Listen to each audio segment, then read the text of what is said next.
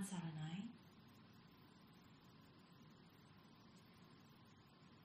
We're going to look at another application of Yoniso Manasikara through this particular sutta, which is the Dutiya Nandikkhaya Sutta. And we're going to look at the five aggregates because that's what it all comes down to in terms of the Buddha's teaching, how we cling to the five aggregates. So we're starting to develop Yoniso Manasikara, so this next meditation will go even further. So just bear that in mind. And what the Buddha says in this sutta is when you wisely contemplate the five aggregates, recognize them as impermanent, so anicca, as they really are, one can realize liberation. Because contemplate wisely to form, recognize the impermanence of form as it really is. When a bhikkhu contemplates wisely to form and recognizes the impermanence of form as it really is, he experiences revulsion towards form. With the destruction of delight comes the destruction uh, of lust.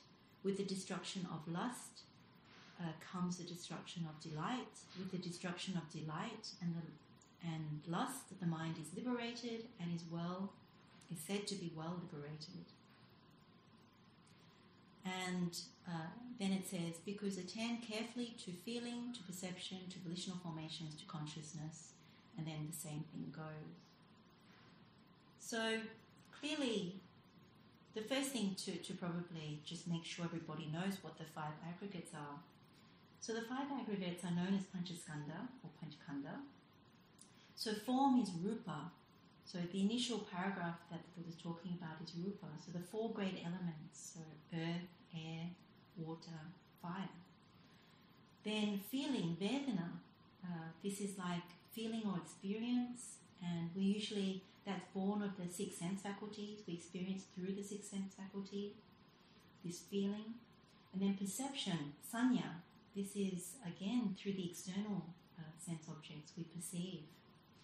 And then sankhara, volitional formations, is really how we have volition regarding, you know, through the six sense objects. And then of course consciousness, vijnana, again we have the six sense consciousness, so eye, ear, nose, tongue, body and mind consciousness. So essentially, collectively, the five aggregates is how we assume this is our body and our mind. This is who we think we are, and this is who we think others are as well. You know, it mirrors. If we uh, construct five aggregates over there, then that's uh, a mirror to us also being these five aggregates over here. And when we misapprehend this body and mind, these five aggregates, and we cling to them, and we identify them, and we think that we're in control of this whole, whole process of these five aggregates, then this is coming from wrong view because this will mean that we want to create another ear, eyes, nose, tongue, body, and all this thing associated with the five aggregates. And we'll keep uh, transmigrating, as the Buddha says, in samsara. Now, the Buddha's teaching in this sutta and many like it are actually asking us to see the five aggregates for what they really are. And we can do that through the first thing that the Buddha says in this. So this one is purely about anicca, like anicca sanya, that we see the arising and passing away of this form. That the other characteristics that Buddha normally talks about is dukkha and anatta. We'll look at that later.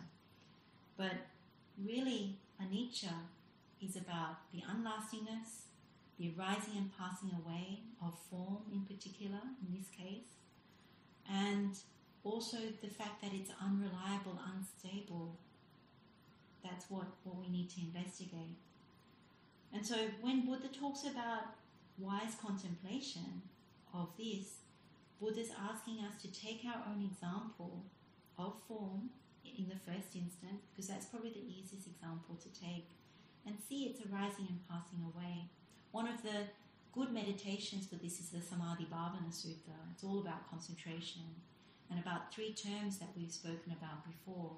That when we see any of the five aggregates, but if we use the example of form, we see a person or an object, an agreeable object, we usually take delight, so abhinandati. We usually welcome it, abhivadati, maybe even say, wow, this is great.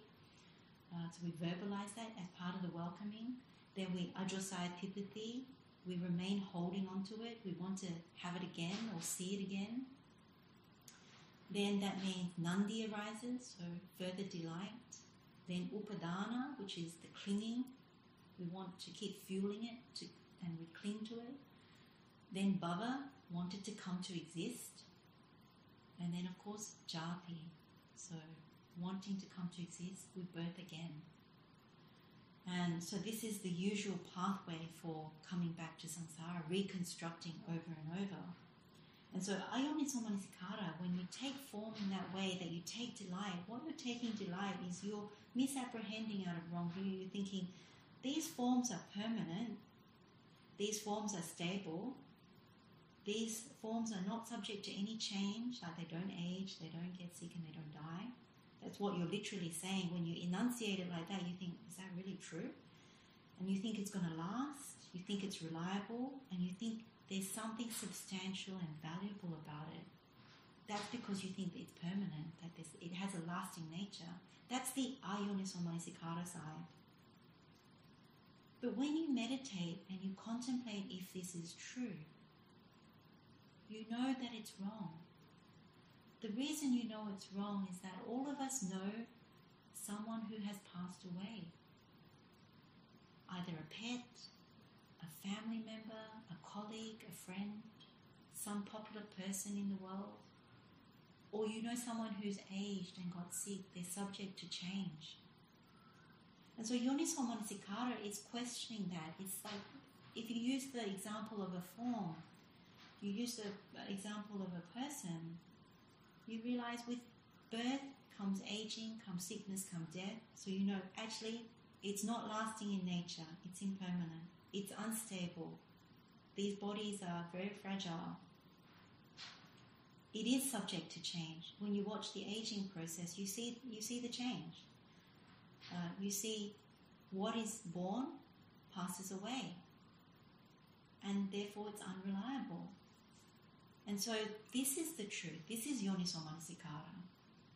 And then what happens is if you really go deeper with that contemplation, forms start to lose their appeal because you know every time you attach to form, you get disappointed. More so than that, when they pass away, you get deeply upset, sorrow, grief, lamentation. You can't accept it. But this is the process that Buddha is trying to encourage us to see. And therefore, that's where Buddha says, you know, the revulsion comes, the destruction of delight. Because how can you be happy keeping going towards five aggregates when you know it's like this? And the same thing happens with feeling, the same thing happens with perception, volitional formations, and consciousness. Everything associated with the five aggregates is death bound when you investigate. So I can say it, but you have to meditate on it. And Samadhi Bhavana Sutta is a very good one for that. And then when you start to, to really see, the more you develop the mind in this way, then the liberation of mind eventually happens. And so when you meditate, what we're wanting to seek is the truth. What is the truth? Is the truth, if we take an example, it can be oneself, it could be another person, because I think form is the easiest way to look at this, rather than going through all five aggregates. Take an example of form. If you don't want to take a person, take a pet.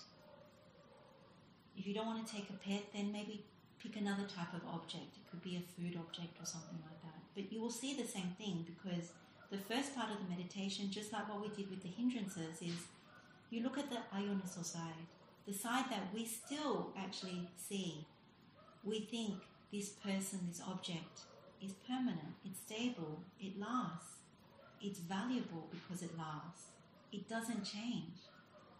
So that's the first part of the meditation, how one would normally worldly, in a worldly way think. How we say, oh, we'll get over it, we'll beat this thing. Oh, you know, death is not coming she'll be right. You know, all the things that we say that compel us, even in the programs that we watch, the reading material, the news, it's always shock when it comes to the reality of things because we actually abide in the wrong view. something in us is always denying impermanence. It always says, My family member will last for a long time. I will live for a long time.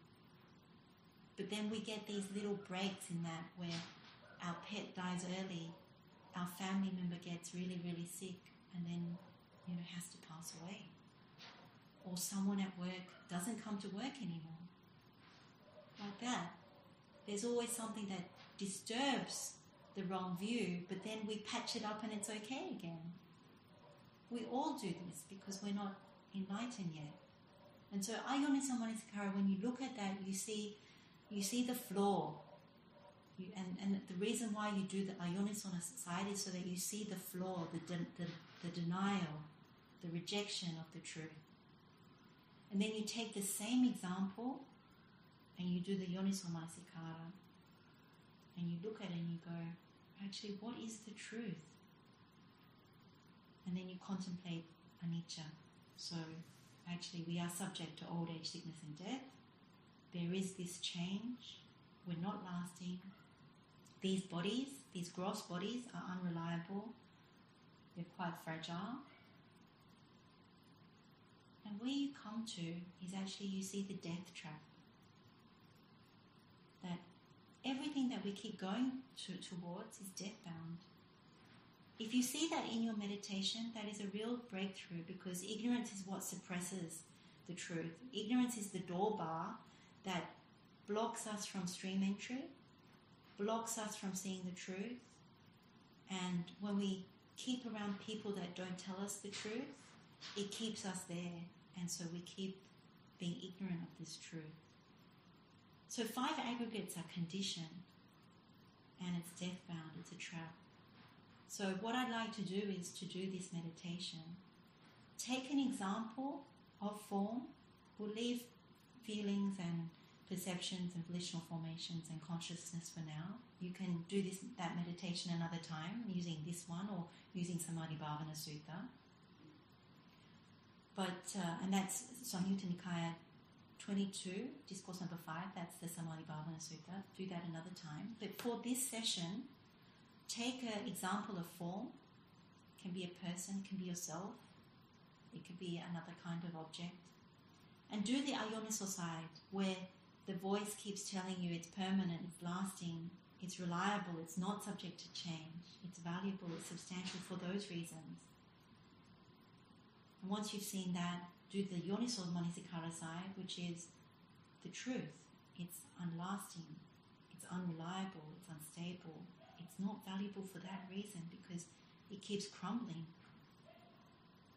So let's do this meditation for another five to ten minutes. I'll bring us out. So just meditate for as long as you can on this, and I'll bring us out. Theruwan Saranai.